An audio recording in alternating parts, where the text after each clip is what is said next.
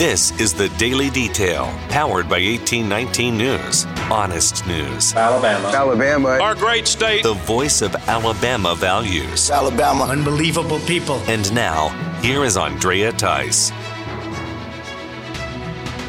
Some of Alabama's congressmen are now reacting to the leaked documents out of the U.S. Supreme Court.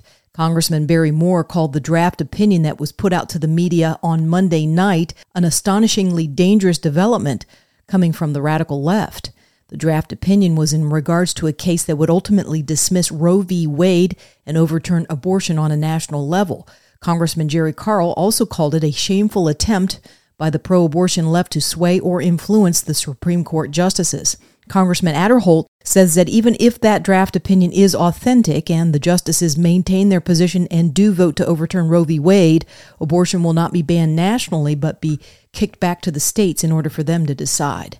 Attorney Matt Clark with the Alabama Center for Law and Liberty also spoke to 1819 News about the leaked documents, how it happened, and what would be the reason for such an early leak on the Supreme Court's decision. I think with opinion getting out, I think whoever leaked it probably eh, probably was somebody on the Supreme Court, maybe not a justice, maybe a clerk or a staffer.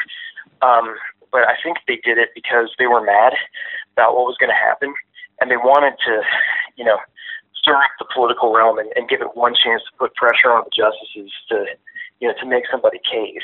So I think what we really need to do is pray for protection for the justices right now, and pray that between now and whenever they release their final opinion, um, they don't buckle. They they stand their ground. Alabama Congressman Mo Brooks says he will not be testifying at a House committee that is investigating the January 6th protest and breach at the Capitol building. Brooks took part in a Trump rally that was held on that same day near the Washington Monument. Brooks says that he would have testified if called to do so months ago, but now Brooks says the committee has turned into a witch hunt at the hands of Speaker of the House Nancy Pelosi.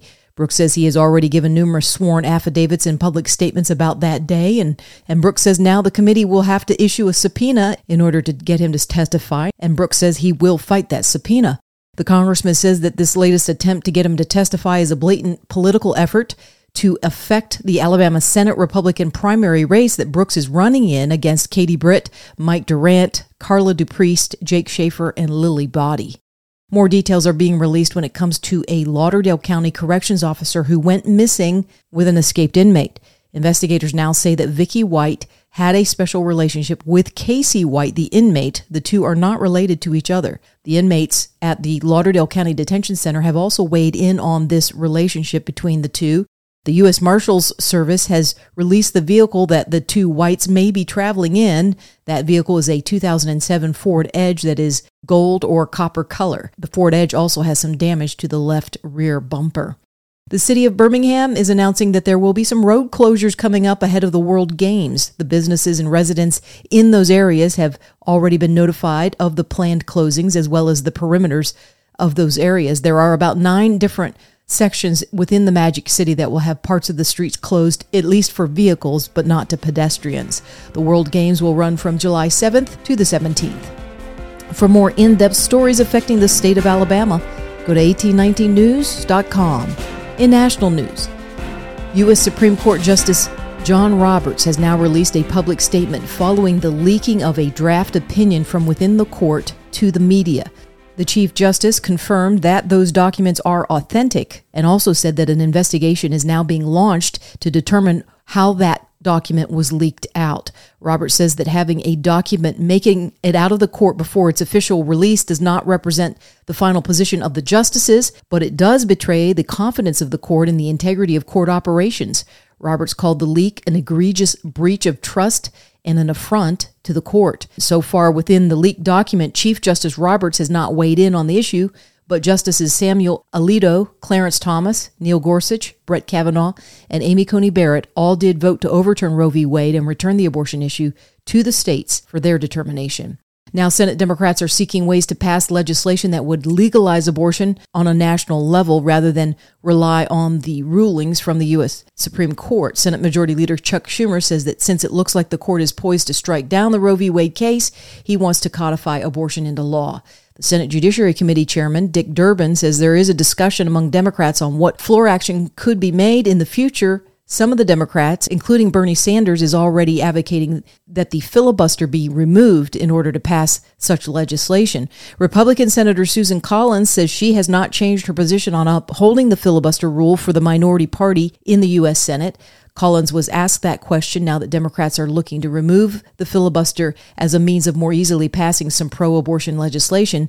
Back in January of this year, Collins says that removing the filibuster rule would be a slippery slope towards a tyranny of the majority within the Senate. Meanwhile, a senator from the same group of northeastern states that Collins is from, Liz Warren of Massachusetts, has gone onto the steps of the Supreme Court to drum up support for ending the filibuster. Warren presented this issue as a war cry for Democrats to use up until the November midterm elections of this year. We need to have this vote on the floor of the United States Senate.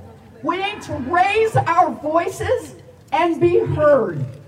And we need to keep having this vote until we win it.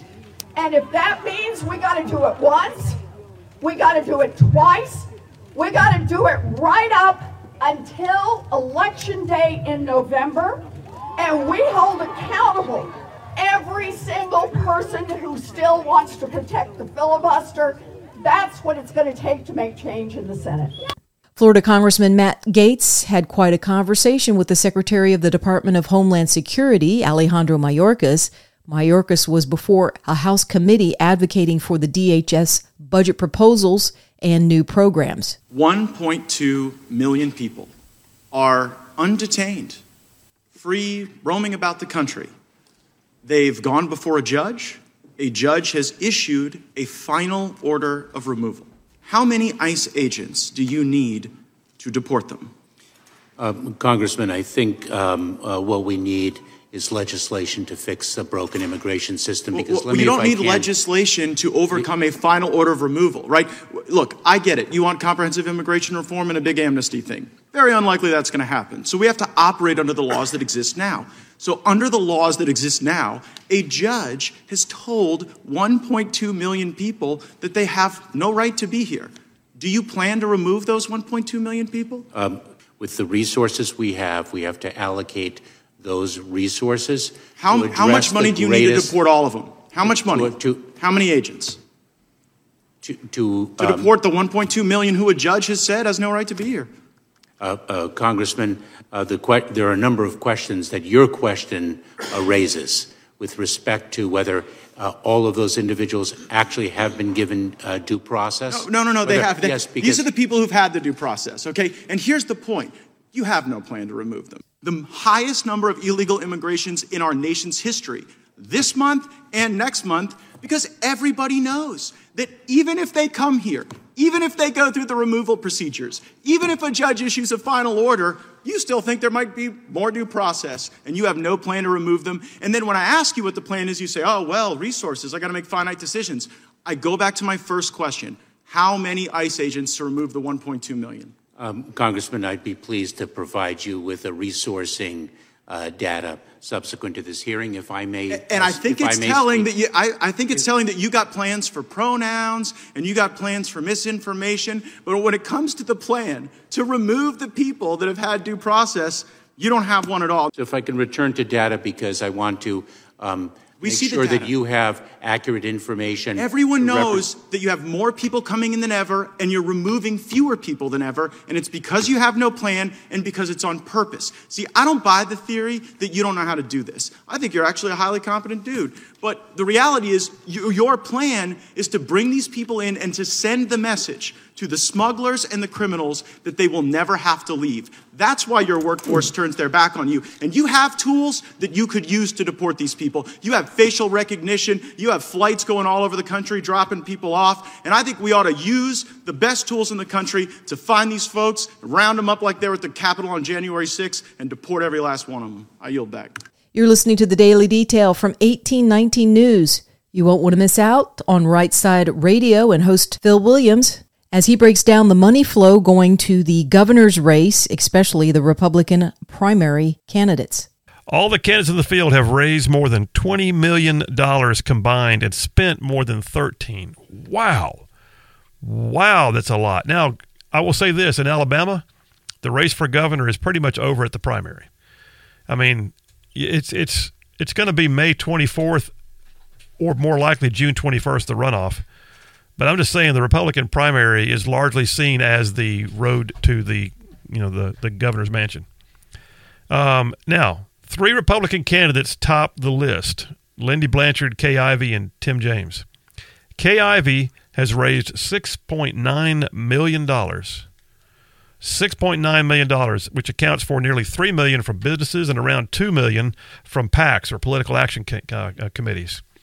Her largest business donation came from a group called Get Families Back to Work, which is known as a dark money group. It has the same address as the Republican Governors Association. Uh huh. Uh huh. So that sounds like some incumbent protection right there. Uh, Blue Cross Blue Shield donated $100,000. 60 businesses around the state have donated $10,000 or more. Uh, the top PAC donors came from Alabama Power, um, uh, the Business Council of Alabama, and Progress PAC. Um, so yeah, they've contributed a hundred thousand each. Um, she's got like up to 1.6 million individual donors. Her biggest one was a quarter million dollars from Tuscaloosa businessman Stan Pate. So lots of money in the Ivey campaign. Even still, she's not getting over 50%. so that's okay. I'm not sure they're getting the return on their investment right now. But in the meantime, hot on her heels are the other candidates in the race.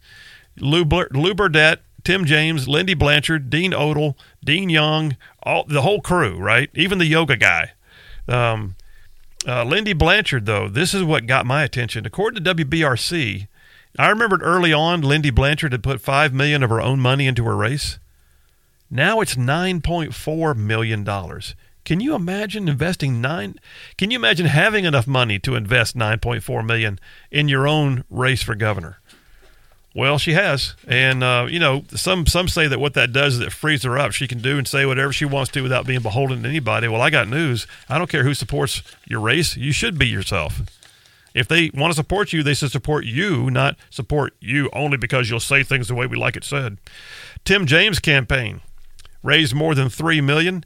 He's received 1.6 million from individual donors, which includes uh, nearly a million in loans from. Uh, uh, Guy Slauson, who's with Southeast Forest Products, and John McInnis III, who's in construction and owns the Flora-Bama down there on the uh, coast.